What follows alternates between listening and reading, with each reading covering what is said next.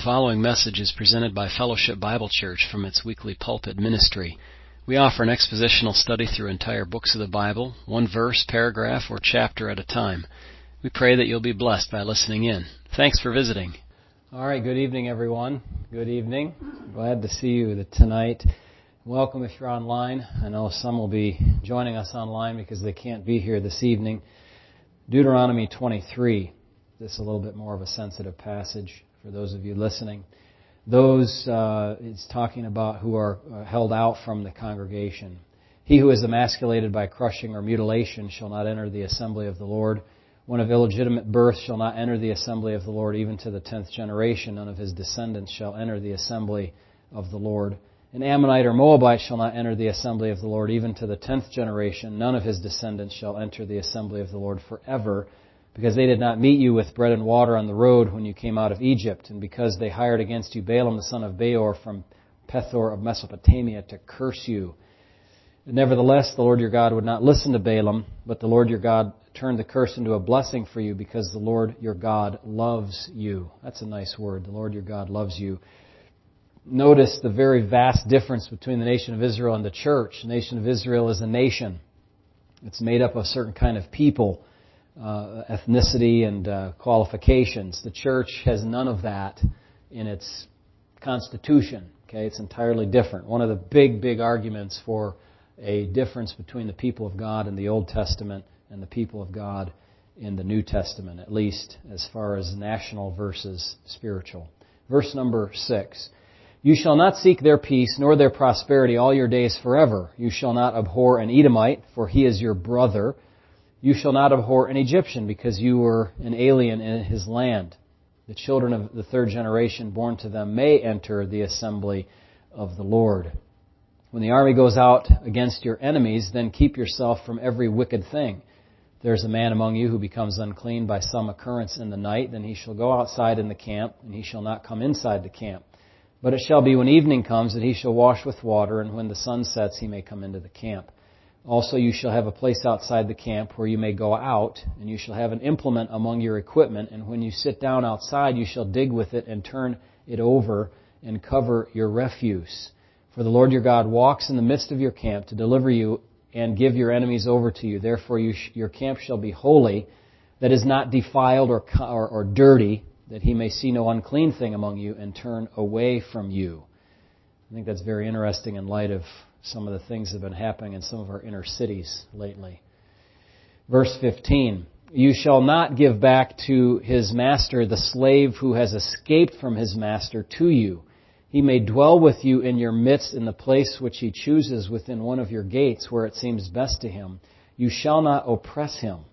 Boy, that's almost like the, that's the official Underground Railroad right there. You know, very interesting. Uh, verse 17, There shall be no ritual harlot of the daughters of Israel or a perverted one of the sons of Israel. You shall not bring the wages of a harlot or the price of a dog to the house of the Lord your God for any vowed offering, for both of these are an abomination to the Lord your God. You shall not charge interest to your brother, interest on money or food or anything that is lent out at interest. To a foreigner you may charge interest, but to your brother you shall not charge interest, that the Lord your God may bless you in all that you set your hand in the land uh, to you are entering, sorry, to possess. When you make a vow to the Lord your God, you shall not delay to pay it, for the Lord your God will surely require it of you, and it will be sin to you. But if you abstain from vowing, it shall not be sin to you. Okay, better not to vow what than to vow and not to pay. That which has gone from your lips you shall keep and perform, for you voluntarily vowed to the Lord your God what you have promised with your mouth. When you come into your neighbor's vineyard, you may eat your fill of grapes at your pleasure, but you shall not put any in your container. When you come into your neighbor's standing grain, you may pluck the heads with your hand, but you shall not use a sickle on your neighbor's standing grain. Very interesting laws there governing the nation of Israel. All right. Well, let's do another scripture reading, and uh, 2 Kings 16 this time. Please, 2 Kings and the 16th.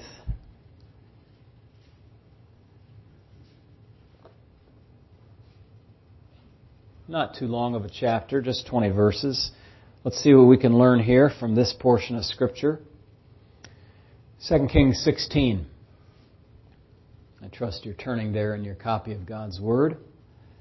In the seventeenth year of Pekah the son of Remaliah, Ahaz the son of Jotham, king of Judah, began to reign. Ahaz was twenty years old when he became king, and he reigned sixteen years in Jerusalem. And he did not do what was right in the sight of the Lord his God, as his father David had done. But he walked in the way of the kings of Israel. Indeed, he had he made his son pass through the fire, according to the abominations of the nations whom the Lord had cast out from before the children of Israel.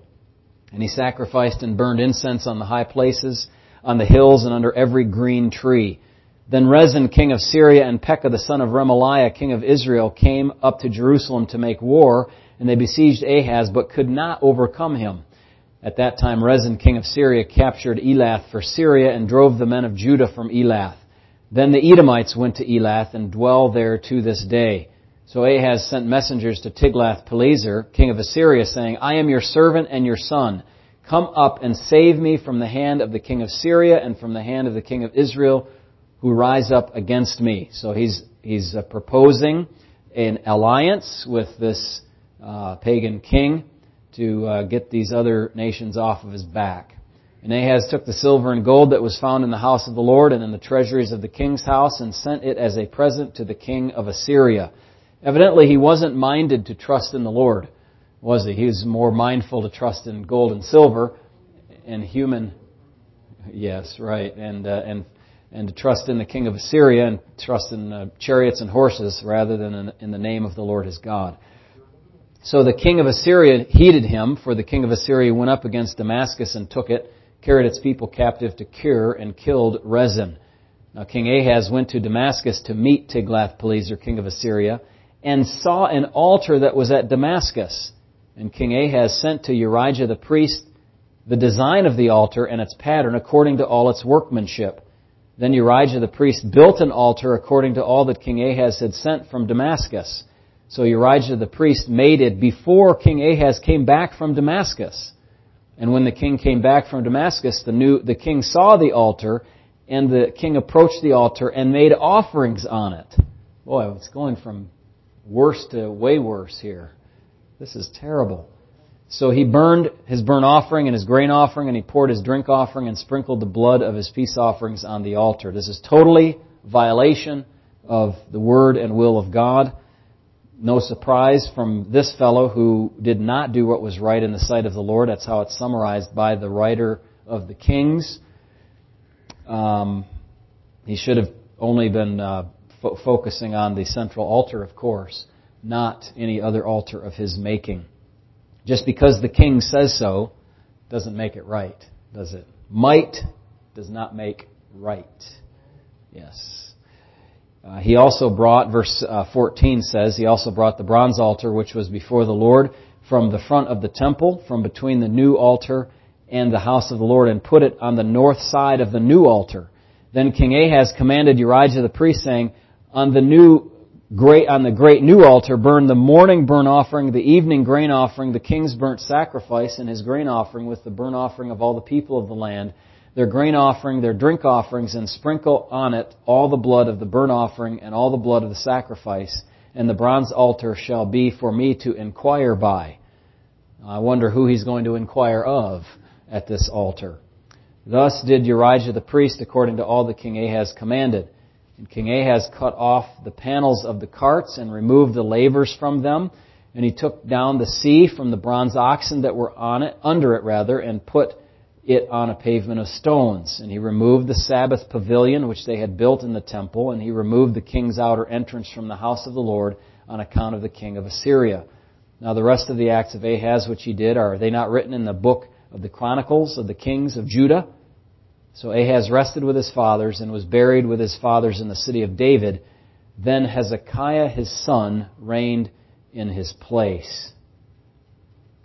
Well, that's going to be a different story thank the Lord uh, for that. Yes. Okay, we have a question here.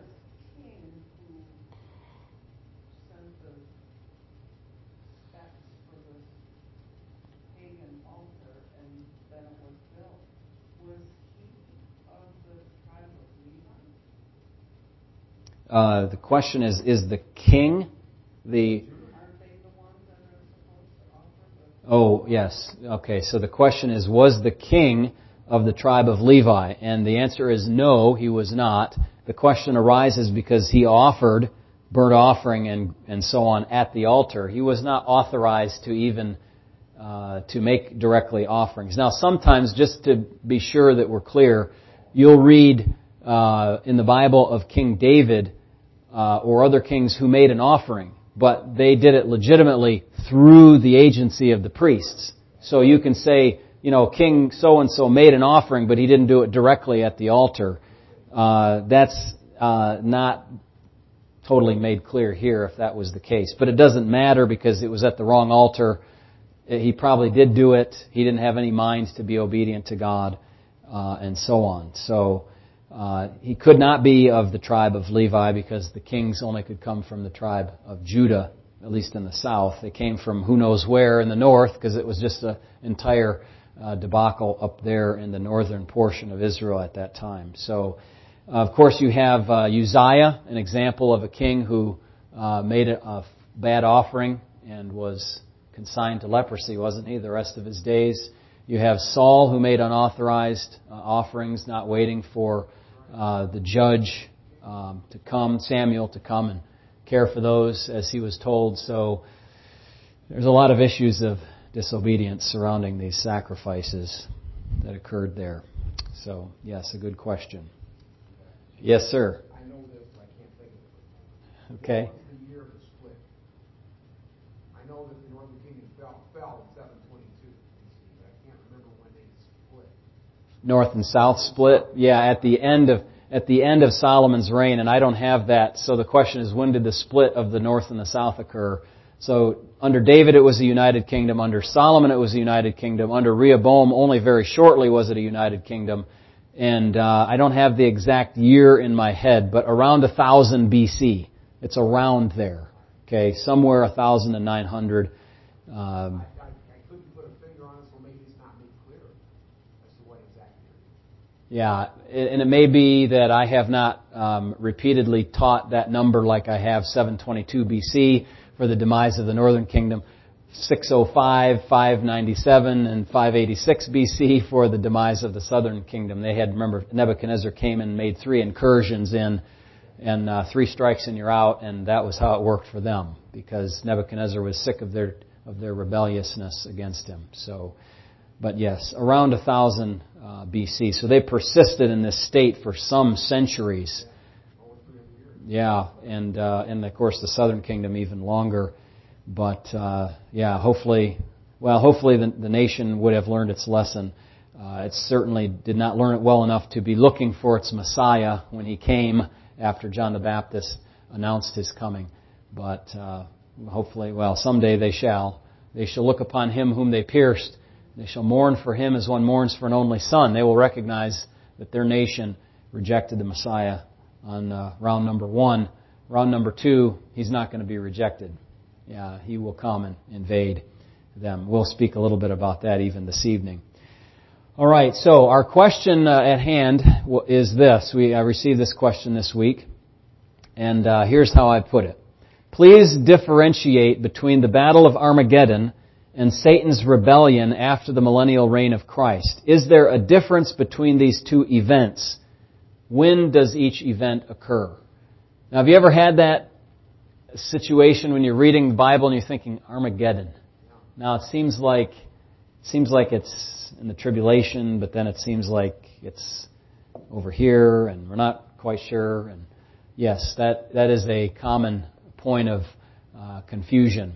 So let me try to uh, again quickly go through the whole timeline of future events as we've extracted it from Scripture, and then we'll put these two events in their proper place and see if they are differentiated or not. In fact, they are. They are distinct future events. So, what's next on the timeline? The rapture. Next after that, the tribulation. Okay, Christians gone, Antichrist comes. All right, after the tribulation, then you have the millennial kingdom. After the millennial kingdom, you have the final great white throne judgment, and then you have the eternal state. Okay, so I just walked us all the way through the book of Revelation without you knowing it. Uh, we'll go through that again in just a moment. So, common cause of confusion here. And part of the, the confusion comes because of the, the biblical prophecies of apocalyptic war, as I call it, are very similar. When war happens, people are killed, things are destroyed, and it doesn't really matter what the method is, whether it's trench warfare, whether it's modern, you know, uh, bombing from airplanes or uh, rockets or whatever, or if it's whatever, some ancient form of, of warfare. Uh, the, the results look similar. You've heard many people say, you know, after a tornado goes through, it looks like a bomb went off, or it looks like a war zone, or whatever. It, it's all the same. It's just destruction.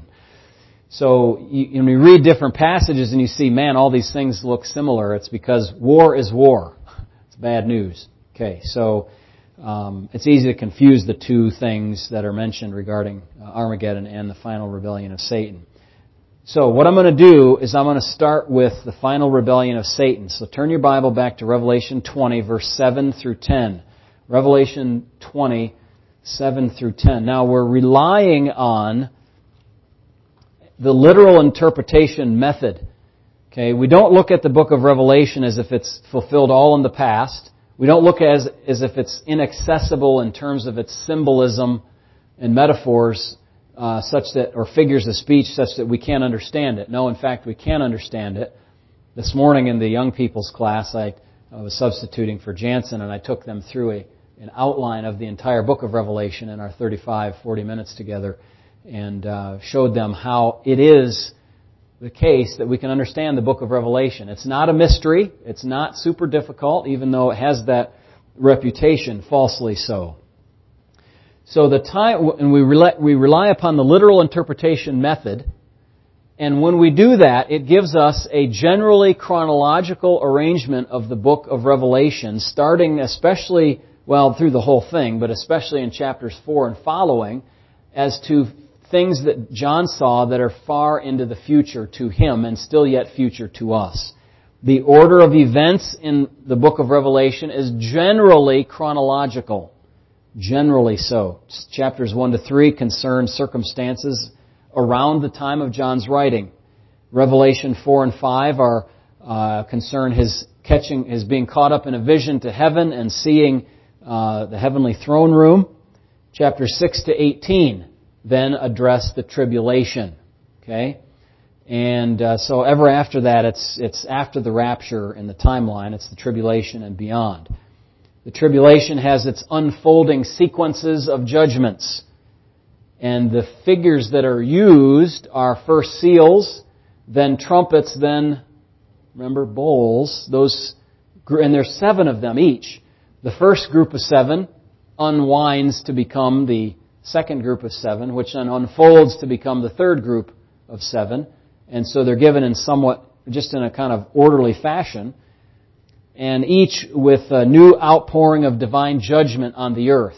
And I might add the sequence of sevens as you move from the uh, seals to the trumpets to the bowls, they become more intense and more uh, furious and fast as you go along. So it's kind of like, you know, one, two, three, and then the next session, one, two, three, and the next one, one, two, three, four, five, six, seven. I mean, really moving along.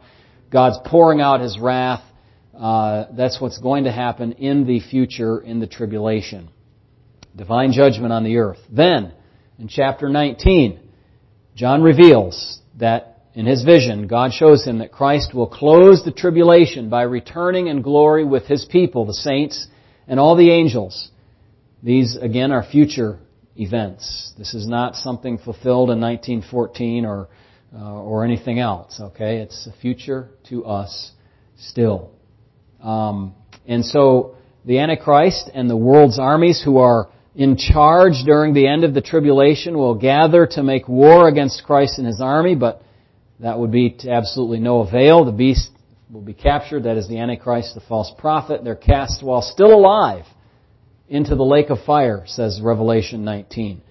The rest of their army will be killed by the Lord Jesus Christ. Now, chapter 20 opens with what will happen next. That Satan will be bound for a thousand years. That's chapter 20, verse 1, verse 2, and verse 3. Okay? He's bound for a thousand years. Uh, and he's put in where? He's put into um, a, a, very unpleasant kind of place. Okay, this is this is uh, what do you call it? Max uh, security prison here. Okay, uh, yeah, um, the place the, of present incar- incarceration, excuse me, of many demonic spirits until they are judged and sent into another place called hell itself. Okay, this is the bottomless pit. Look at verse three. He cast him into the bottomless pit, into the abyss and shut him in, shut him up, and set a seal on him so that he should deceive the nations no more. That's the purpose of being shut in for Satan. Okay? Um, and then next, Christ will rule over his kingdom for a thousand years. You look at verses 4 through 6, it's very clear. And I saw thrones and they sat on them, and judgment was committed to them and look at the end of verse 4, one of the longest verses in the New Testament, in fact. It says, And they lived and reigned with Christ for a thousand years. Okay, what happens before the thousand years? Satan is put away. Before that, the tribulation. Before that, the rapture, right? Okay, we're getting our kind of orientation on the timeline. What happens after the, or during the thousand years is the reign of Christ. And now what happens after the thousand years? Well, it says in verse 7 when the thousand years have expired, Satan will be released from his prison. Where? In the abyss, in the bottomless pit. So, when you look at the book of Revelation, and I've done this before in teaching it, I will start people with the end of the book first. Because it is so painfully clear, the chronology. The last two chapters are the eternal state very obviously. There's no sin and crying and sorrow and death and pain and all that. Very clear. New heavens, new earth, tree of life, all that stuff. You go back to chapter 20, there's a final judgment, which we're going to look at, and then this. And there's a thousand year marker. There are things that happen after the thousand years and things that happen before the thousand years. That is very helpful to establish the basic timeline of the future. And you can work your way backwards from there. Okay, so where are we at? We've got the reign of Christ a thousand years. Then Satan is released. And what does he do when he's released? Well, he does what he was locked up to not do. Okay, he was locked up so he wouldn't deceive the nations. When he comes out, he does deceive the nations. He will immediately go back to doing what he's always done. And even doing today. That's at the end of verse, or the beginning of verse 8. And he will go out to deceive the nations which are in the four corners of the earth. Okay? Now mark it, my friends. Listen. Look, Satan is deceiving the nations. He will deceive the nations when he's released. What do you suppose he's doing right now in August 16th at quarter to 7 p.m. in, uh, in 2020? He's deceiving the nations. Okay? All the nations of the world. How does he do that? Well, I don't have, I'm not going to go into preaching on that. I've said it many times before. It doesn't take a whole lot of imagination to see how. If you're a Christian with two eyes in your head, you should be able to see. I've been telling you for years from this pulpit. Still, some of us, some of our countrymen as well, don't get it. They think everything they hear is like accurate. True. I, I would just caution you. Figure this the most of the stuff that you hear, you probably should suspect it's propaganda. Just to start with. And then when it's proven itself out, then you can believe that it's true. But Satan is about deceiving the nations. That's just how it is. Now, the evident goal of Satan's deceptive campaign is to do what? Well, the text tells us. He's going to Go to Gog and Magog to gather them together to battle, whose number is as the sand of the sea. Okay, so he is going to gather a following from those who have been in the kingdom, but unwillingly living under the rule of Christ in the latter years of his kingdom. They have been living in utter utopia and they still don't like it. Why? Because they want to do what their sin nature wants them to do. They will be no different than sinners from all other ages Okay? Totally depraved. They need to be saved, but they've rejected the knowledge of the truth, even with Jesus present. Well, that shouldn't surprise us. Jesus was present for 33 years before, and they didn't accept Him then. Right?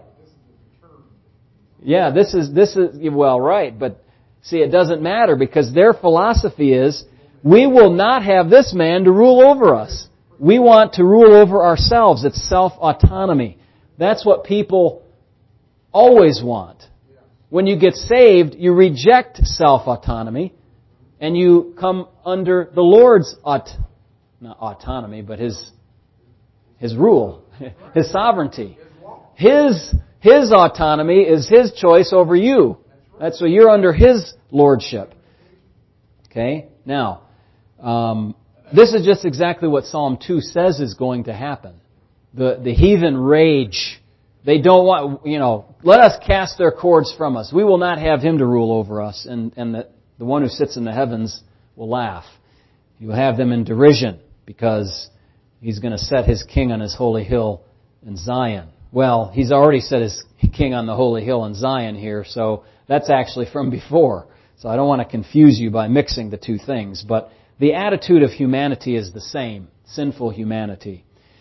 Um, so, John observes in the heavenly vision what will occur after this gathering of these people. Now, I mentioned uh, Gog and Magog from verse number 8. These are uh, these names match those of history in Ezekiel 38 and 39, and it appears, as I understand it, that Magog is a region situated to the north of the Middle Eastern region, up near the Caspian Sea, and Gog is a ruler of that group of people. Okay, now their exact identity really doesn't matter. God doesn't give us a lot of details about that. We would love to know, I'm sure, but world history will will unfold and kingdom history will unfold and we'll see exactly who those are. Now, the coalition of people that are gathered because they're deceived by Satan will commence war on God's people. Notice verse number 9. By the way, their number is as the sand of the sea. So it seems very strange, but there's almost going to be a remnant even in the millennial kingdom because the vast majority of, well, I don't know, maybe I shouldn't say majority, but tons and tons of people are going to follow this deception. They went up on the breadth of the earth, surrounded the camp of the saints in the beloved city. A fire came down from God out of heaven and devoured them. What a fool's errand they were on. Did they really think that they were going to stand up against the God of the universe and do this? Delusion and rebellion combine in the hearts of the wicked and will result in their own demise. They lift themselves up and God will push them down.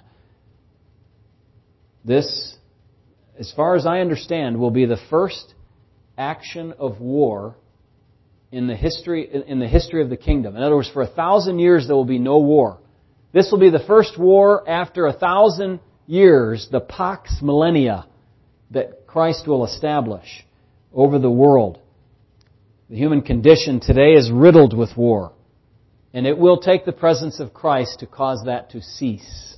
And it will for a thousand years, as we've just read, but then there will be this little burp of the depravity of humanity, and God will take them over and defeat them. He will send fire from heaven, much like Elijah did. Remember, not Elijah, but Elijah asked God to send it from heaven.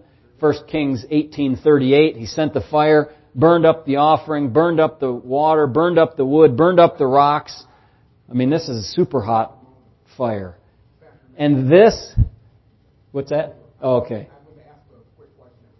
Okay, one second. So this is going to be the final stroke of divine war against the wicked in the whole of world history. It will, it's supernatural.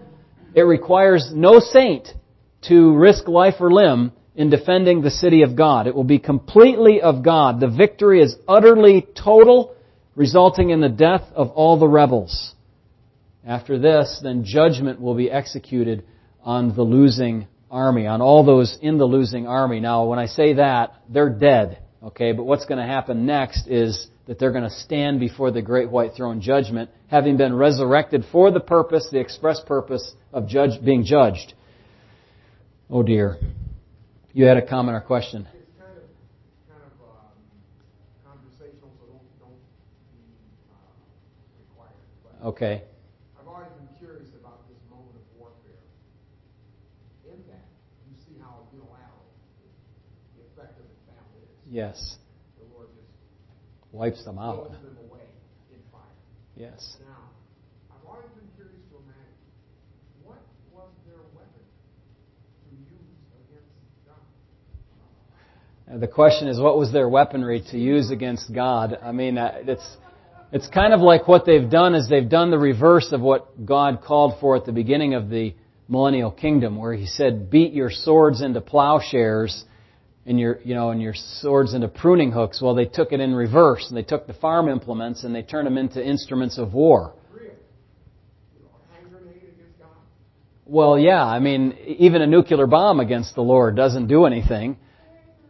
Yeah, so. I've just always been sidetracked by that thought. It never Yes. no, the Bible doesn't go into it, and it's not even necessary. No, and, uh, If you think about it for a second, it's preposterous. it. Yeah, What are you going to take your gun and aim it toward the sky? right. Yeah. God has ensured gravity will bring the bullet right back down where it came from. Yes. So the thought, uh, the question has to do with the thought of sinners standing up against God and thinking that they're going to defeat Him. Uh, you know, well, in their collective will and their collective power, they figure they're going to put down uh, the God of the universe. But it's, as I say, a fool's errand, completely and utterly ridiculous. Don't we have a microcosm view of that uh, before Gethsemane, where the uh, soldiers come to attack or to arrest Christ, And he says, Who are you seeking? say, are." Jesus of Nazareth. I am he. They fall backwards. There's microscopic view, microcosm view Right. of what man can do against God. That's right. Just the very word of Christ. He just said, "I'm Yeah. Right. Yes, that's a very good picture. So now that's what that's what happens in this war. And now look at verse uh, ten. The devil who deceived them was cast into the lake of fire and brimstone, where the beast and the false prophet are, and they will be tormented day and night forever and ever. So the lake of fire and brimstone, or what we call hell, has two residents there already. You notice that where the beast and the false prophet already are. They were thrown in there from chapter 19. So Satan joins them. So the unholy trinity, as it's called, will be roommates in this place of torment, the eternal prison house of divine retribution for the rejection of God and all that is good and right. And this ends the final rebellion of Satan. He will never be heard from again. He will always be in this place of incarceration, never to be able to escape. Okay, this is this is uh, this is not even as easy to escape as Alcatraz. Okay, uh, or not as hard to escape as Alcatraz. It was not easy to escape there. So now there are two more big events after this in in in the chronology. Number one is the Great White Throne Judgment. That's described in 11 to 15. And then you have, and by the way, this is the judgment, I take it, of all unbelievers of all the ages. All the believers have already been judged and resurrected and, and participated in the kingdom and so on and so forth. Uh, there's some a little bit of a question about that, but that's, we'll leave that open for now. Following this, chapters 21 and 22 speak of the new heavens and the new earth. The people of God will dwell there for all eternity with no threat of persecution, no threat of satanic deception, no threat of, of sin, of sorrow, of woe, or a rebellion against God, or anything. There'll be the Christians, the holy angels, the tribulation saints, the millennial saints, the Old Testament saints. All will worship and serve the Lamb and God the Father in the fullness of the Spirit forever and ever and ever and ever. Amen. Okay, very good. Notice that's the new heavens and the new earth. Primarily focused on the new earth with the new Jerusalem. That's where we'll live. Okay, that's It's going to be like an earth, because that's what it's going to be, a new earth. And it's going to be a very special thing. What's that? Uh oh. Hold that question. I'm only halfway done answering this question. Just hang on. So, all of this happens at the end of the 1,000 years. That's why I started with this first, because this has all occurred at the very end. Satan is released, deceives, gathers this war, this nation, these nations, they war against God, they're defeated quickly, and everything else that we talked about after that. That's all at the end of the millennial kingdom. You with me? Now, let's go back. If it's at the end of the millennial kingdom, then the other event that we're going to talk about is Armageddon. It must be before the thousand years. Indeed, that is the case. All, so all we talked about before occurs after, uh, of course, after the tribulation, at the end of the millennium. Okay? Uh, now, in reading the, the text that we did here, we never encountered the name Armageddon, did we? We have to go backwards in Revelation. Now notice, when you turn your pages back, you're moving back in time. Okay? Back in time, which is yet still future to us, but before the thousand years. Go to Revelation 16. In Revelation 16 and verse number 16, it says, And they gathered them together to the place called in Hebrew Armageddon. Okay, so clearly this is an event which is before the 1,000 years because that didn't, isn't recorded until chapter 20. We're four chapters before that. Okay? Okay, Revelation 16, verse 16. 1616. And they gathered them together to the place called in Hebrew Armageddon. Armageddon. Now, this word comes from the Hebrew phrase Har, H-A-R, Har Megiddo. Har Megiddo. It's the proper noun which names a place in Israel located around the current, what's called the Tel Megiddo. I'll explain all these words in a moment. Eh, of this ancient city. Now, Har means mountain or hill. So when we say Armageddon, it's like saying Mount Moriah all in one word. It's Mount Megiddo. Okay? Mountain or hill. Megiddo is the, is the place name. Okay? There's not, not a, I'm not going to find any significance there. It's like Dexter. What does Dexter mean? It just means Dexter. Okay? It's a proper noun. Okay. um, and so this is in a place near the current Tel Megiddo. What is a tell? Tell is also a mound, but it's the mound resulting from the dwelling, uh, ancient dwelling place of a city where they built the city and then it was destroyed or burned and they built on top of that and then they built on top of that and so when you're in the in the plain, the plain of Esdraelon, and you're looking, you have you have here a mound which represents that's where the city was. So if you were an archaeologist, you're going to look for these specific kind of tells, mounds, and you're going to start digging. You're going to find all kinds of cool pottery and artifacts and all that sort of thing. That's what that is. Okay, now according to Britannica, it overlooks the valley of Jezreel. It lies about 18 kilometers, or sorry, 18 miles, 29 kilometers, 18 miles southeast of Haifa in northern Israel. Now, that might not help you so much. It's south, let's see, if this is the Sea of Galilee, it's southwest of the Sea of Galilee, and you have to go north. Uh, from there, you have to go northwest to get to Haifa. Okay, so it's down a little bit from those two places. Now, this is what they say. Megiddo's strategic location at the crossing of two military and trade routes gives the city an importance far beyond its size. It is about the same distance southwest of the Sea of Galilee I mentioned, about 60 miles north of Jerusalem. Thus, Armageddon is a, is a military action named for the place that it occurs. Okay, when I say Gettysburg, you know immediately what I mean. A battle, a military action that occurred over three days and Pike and whatever all those guys were, okay? Uh, or Antietam, Antietam Creek, north of Sharpsburg, Maryland. Those are my uh, eighth grade project to work on some of that in, uh, in uh, in the Civil War. Um, so obviously we have the names of places that, that are the names of uh, battles as well. Now, Esdraelon, this is another word, but it's the Greek form of the Hebrew Jezreel. Now I want you to listen. This is very interesting history. The name of Esdraelon is the name of the Great Plain flat area, which stretches across central Palestine from the Jordan to the Mediterranean Sea. So remember, the Jordan is on the east, the Mediterranean Sea is on the west, right? So it's the plain between them. It separates the mountain ranges of Carmel and Samaria from those of Galilee, extending about 14 miles from north to south and 9 miles east to west. It is drained by that ancient river, the Kishon, which flows westward to the Mediterranean.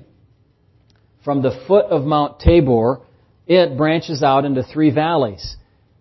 That on the north passing between Tabor and Little Hermon. That on the south between Mount Gilboa and En Ganim.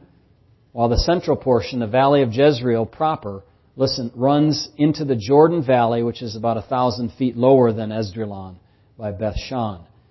It is here, it is here, get this, Gideon gained his great victory over the Midianites. Barak defeated Sisera. The army of Saul was defeated by the Philistines. King Josiah, while fighting in disguise against Necho, king of Egypt, was slain. This plain has been well called the battlefield of Palestine. It has been a chosen place for encampment in every contest carried on in this country from the days of Nebuchadnezzar of the Chaldeans, in the history of whose wars with Arphaxad it is mentioned as the Great Plain of Esdraelon, until the disastrous march of Napoleon Bonaparte from Egypt into Syria. This same location. Esdraelon, Valley of Jezreel, the area of Armageddon, Har Megiddo. Now remember that Revelation is generally chronological in order. So, where do the events of Armageddon fall? The Armageddon event is described amid the seven bowl judgments. So remember we had seal, we have seals, we have trumpets, we have bowls. That last sequence of seven. Amidst these bowl judgments, you look in chapter 16, if your Bible has headings, you'll see. First bowl, second bowl, third, fourth, fifth, sixth. It's right in there. Seventh is, starts in verse 17. So the last, this is the last of the three series of judgments.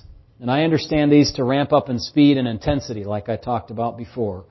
So that the seven, first seven unfold into the second, the second unfolds into the third, and increasing with speed as the, as the sequence moves along. So this must be sometime near the end of the tribulation, not right at the beginning. In contrast, the final rebellion of Satan is a thousand years later near the end of the millennial kingdom. This is near the end of the tribulation. That's near the end of the millennial kingdom. Okay? Two different events. They're definitely different events, even though they have some similarities. Here's one similarity that might throw you off. Look at this with me. Look at verse, we're in chapter 16, right? So look at verse 14. For they are spirits of demons. These are unclean spirits coming out of the dragon. Performing signs which go out to the kings of the earth and of the whole world to gather them to the battle of that great day of God Almighty. Okay, so the demons gathered together the people of the world. Now look at 20 verse 8. Satan is going to go out and will deceive the nations which are in the four corners of the earth, Gog and Magog, to do what? To gather them together to battle. Very similar language. The first time it's, the first time it's the demons. Then the second time, at the end of the millennial kingdom, it's Satan himself. You know, he's like, well, if they couldn't get the job done, I'll do it myself. You know, well, he didn't get the job done either. So, very similar language about them, but they are at different times. And this should not surprise us.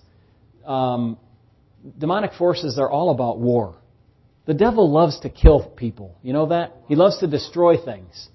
It's totally crazy when you think about it. People do such dumb things and you wonder why. You know, some places in the world, you give them uh, aid money and they build. And then they destroy it. And then you give them aid money and they build. And then they destroy it. And they scratch their heads and, and wonder, why are we so poor? Because you keep destroying things. That's why. But that's what, that's what Satan does. He blinds people to the obvious. Okay, so, um, we do well to understand that Armageddon is not a single event. I mean, I think sometimes we think, okay, this happens in like a 24 hour period. That's not how war works. You know, we say D-Day. Okay, what was D-Day? Was it 24 hours? It was all this preparation beforehand, all this secret preparation, and the, the bombing runs the, the, in, the, in the days and night before, and sending all our boys on the troop carriers, and thousands of them being killed, and they finally getting, you know, into the land, and, and then carrying on this campaign all the way to Berlin. I mean, this is months and months in preparation. In this case, years uh, of of battle. So we, we look at Armageddon properly as the pinnacle of a larger military action that is not just a single battle, but a campaign for the entire region. It took perhaps several years. It, I'm sorry, it will take perhaps several years. Uh, and it ends at, the, at a strategic spot called Armageddon. Actually also ends at Jerusalem itself. But the larger uh, war will include much of the territory of Israel. So think of Armageddon as a battle as part of a larger war, okay? Now look at chapter 14 and verse 20. Chapter 14 and verse number 20. I believe this refers to the end of this battle. And uh, again, as I said, Revelation is generally chronological, but there are some interludes and and uh, interruptions and things, scene changes, and so on. In chapter 14, verse 20, it says, And the winepress was trampled outside the city. The blood came out of the winepress up to the horses' bridles for 1,600 furlongs. That's 184 miles. 184 miles measures much of the distance from where we're talking about up near Haifa all the way down to Jerusalem. And, and below that, south of that, into the Negev, the south desert. Now, go back to chapter 16. Chapter 16, verse 13, talks about the behind the scenes work of demonic powers to uh, produce deceitful signs to convince people to gather near Jerusalem and take the city. 16:13 says, "I saw three unclean spirits like frogs coming out of the mouth of the dragon, out of the mouth of the beast, and out of the mouth of the false prophet." That's that unholy trinity again. These are spirits of demons performing signs which go out to the kings of the earth. So they're performing signs, and these signs are meant to deceive them so that they will gather them together to battle. Now, what are they going to do? They're going to come together and try to defeat the people of Israel and destroy Jerusalem. Now, this is all part of a, a whole clash that's going on between the Antichrist, who's now residing in Jerusalem, and the kings of, of the north. You have the kings of the north, the kings of the south, all, all kinds of stuff. Not everybody's going to be super happy with the Antichrist and his rule in the world, and there's going to be opposition to him. Now, it's not time for us to go into all those details, and frankly, I don't have them all fresh in my mind. It's very complicated to go through and figure out what all is happening. You have to look at Daniel 11 and, and all of, you know, the section of Revelation and so on and so forth. But needless to say, this is a major conflagration, okay? It's a major problem. Uh, it's basically World War III. I mean, it's what it's going to be. And it's a mess. Jerusalem is going to be in severe danger. And the Lord is going to save Jerusalem in the nick of time. And how is he going to do that? Well, listen. The prophet Zechariah tells us in chapter 14. Behold, the day of the Lord is coming, and your spoil will be divided in your midst. For I will gather all the nations to battle against Jerusalem.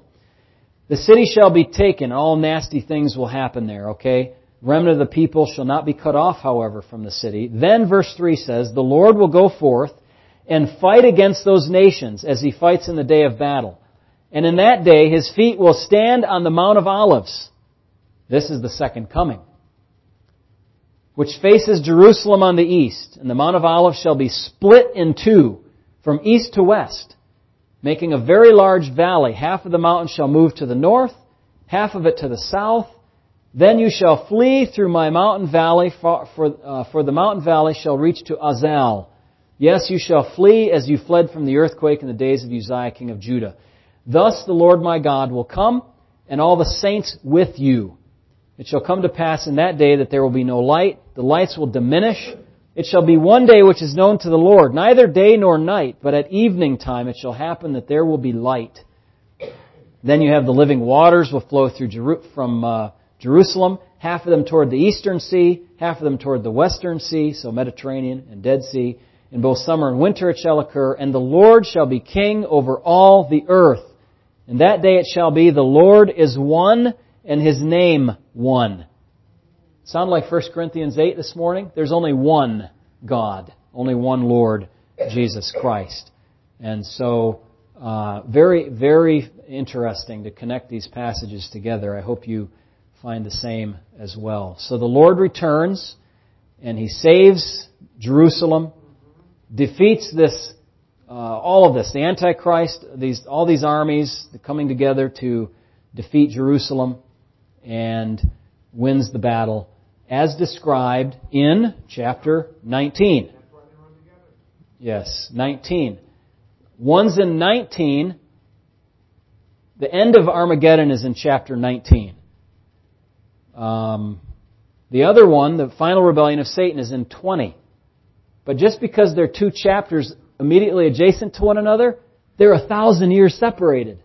If you believe the thousand years, literally like we do, then you're going to say, oh, well, the Bible sure covers a lot of events in two chapters, and it certainly does do that. I mean, it's kind of like, it's kind of like the book of Genesis covers like several thousand years of world history in the space of just a few chapters. It's amazing how God summarizes things. These are the important events from the perspective of our God on this. Now, um, so, where can I go from here? So the exact timing of the Armageddon campaign is somewhat debated. Let me just kind of summarize this. I have a lot more notes on this, but I'm just going to boil it down, hopefully in an understandable way. Some, you know, people have asked, well, when exactly is Armageddon? Is it before the tribulation? Is it after the tribulation? Is it the thing after the millennium? The answer is no there. Is it in the middle of the tribulation? Is it in the end of the tribulation? Well, actually, it's in the middle and it's in the end. Why? Because it's, it's World War III. Okay? And the final devastating victory for God will occur at the end. So you'd have to say like, yeah, it's at the end, but it's kind of at the beginning because this whole area is just brought into major conflict over the time. Um, and so, yeah, I mean, it's a mess. What are you going to do? That's what war is. So, uh, I don't have World War One off the top of my head, nor is there. 18, 17, so three years. And, uh, you know, I guess, yeah. So, three to four years, World War One. World War Two, the first half of the 40s, right? So, and, and of course, the events leading up to, what's the very beginning of World War II? I mean, what's the clean, clean divide? You got 39, right? Right. Right. We became embroiled in it later. So it's a much longer time period, isn't it?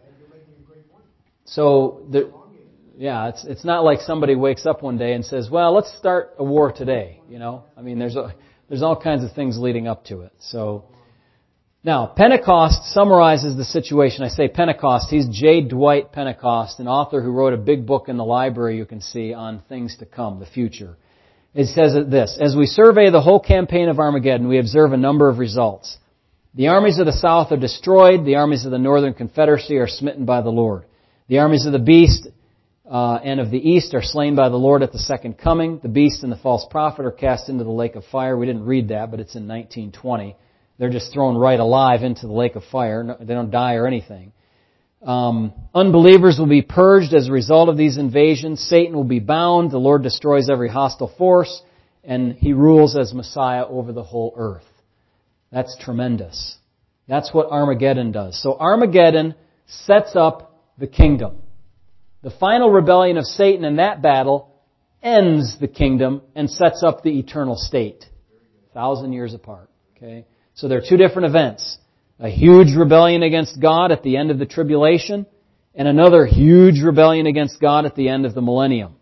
When are we going to learn, humans? When are we going to learn that rebelling against God, nationally, worldwide, uh, or individually, is not going to work?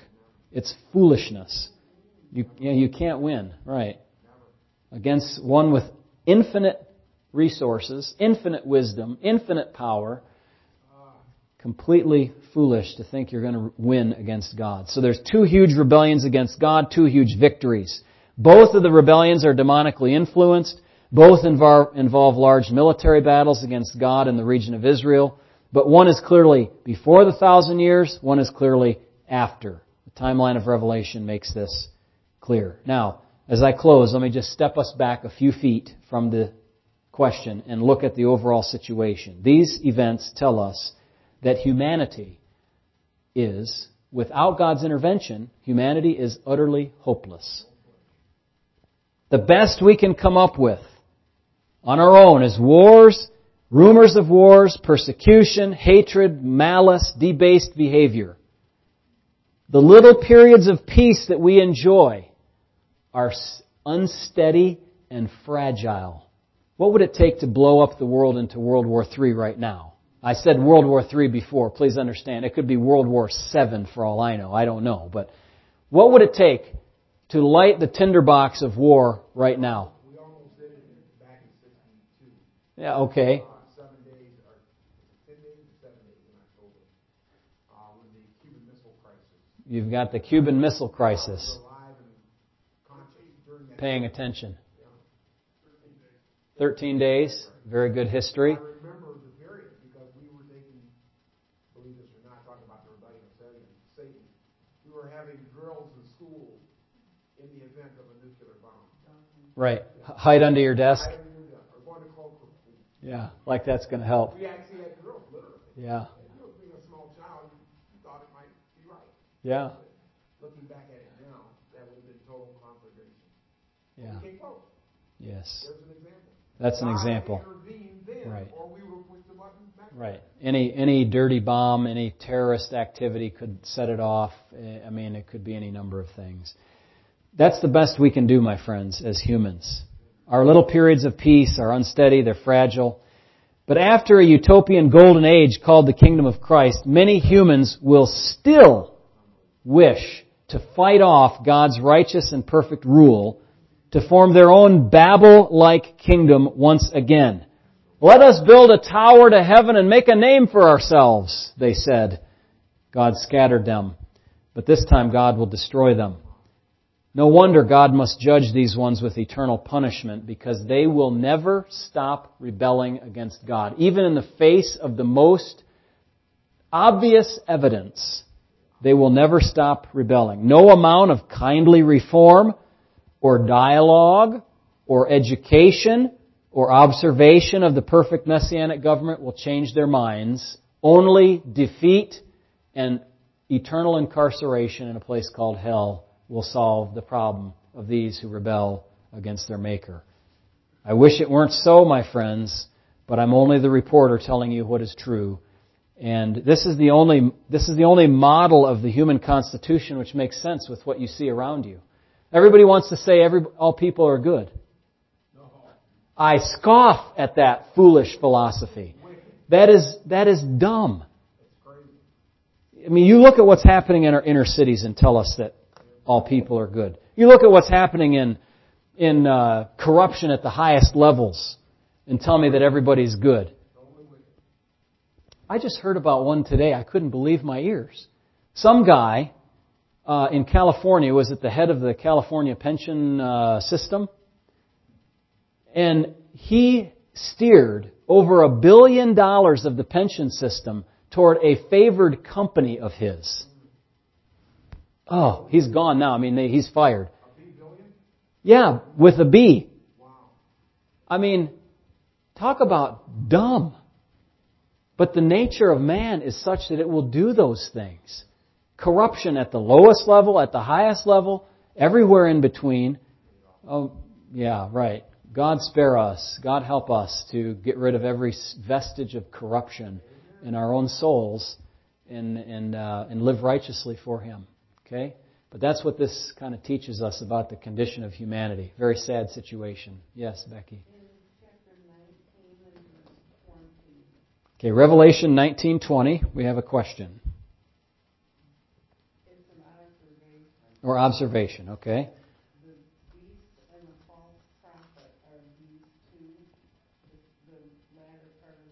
Mm-hmm. So these two are the beast and the false prophet. Correct. They're cast, I was just thinking about this, they're cast alive into the lake of fire.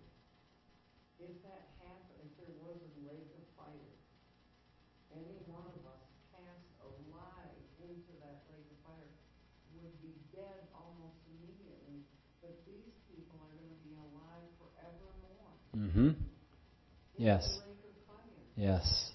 Becky is relating how the uh, those uh, the beast and the false prophet cast alive into the lake of fire, something that would seem to extinguish their lives immediately, but evidently, yeah, it is unfathomable. Uh, evidently, God preserves them somehow, or they're killed and resurrected somehow, and able to bear that punishment for well, a thousand years, it tells us in chapter 20, verse number 10. And listen, friends, somebody would say, oh, that's preposterous. That's why we have to take the book of Revelation symbolically. Well, I ask you this. If they can be in the lake of fire, if they cannot be in the lake of fire for a thousand years, and that's preposterous, how can all of the unredeemed of all of history be in the lake of fire forever after that point? If one is preposterous, the other must be. You know? Um, let's not take the Bible as some kind of symbology, as some kind of full metaphor that you just you, you, you talk around it and you never say what it actually says. No, it is what it is. It says what it says. And uh, if God can create the heavens and the earth in six days or six seconds, if He wanted to, uh, He can He can manage all of this. How is He going to do that? I don't know. But you know what? That's his. Uh, that's above my pay grade. Okay, that's that's him. Yes, sir. Yes. Uh, one microscopic way we can grasp, not contain, not surround, but view the infinite mind of God is just to think about the stars. Mm-hmm. There are at least 200 billion stars in the, in the Milky Way galaxy. That's incredible, That's isn't it? one galaxy. Yes. I've said this before. Astrophysicists conservatively guesstimate there are at least 200 billion other galaxies. Now, the Bible says, and He made the stars also, Right. and calls them all Right. by name. Yes. Mm. You want to get some view of the magnitude. Right. And that's just His creation. That doesn't describe Him. That's what He did. Yes. That's his, That doesn't, that doesn't surround Him. that's only a part of his ways. Like Yes. And Our our our uh, Thurman here is pointing out how the vastness of the universe helps you to get a viewpoint on the utter magnitude of God, the infinite magnitude That's why he of our God. Psalms 2. Yes. You have this little planet down here going around one of those stars, Right.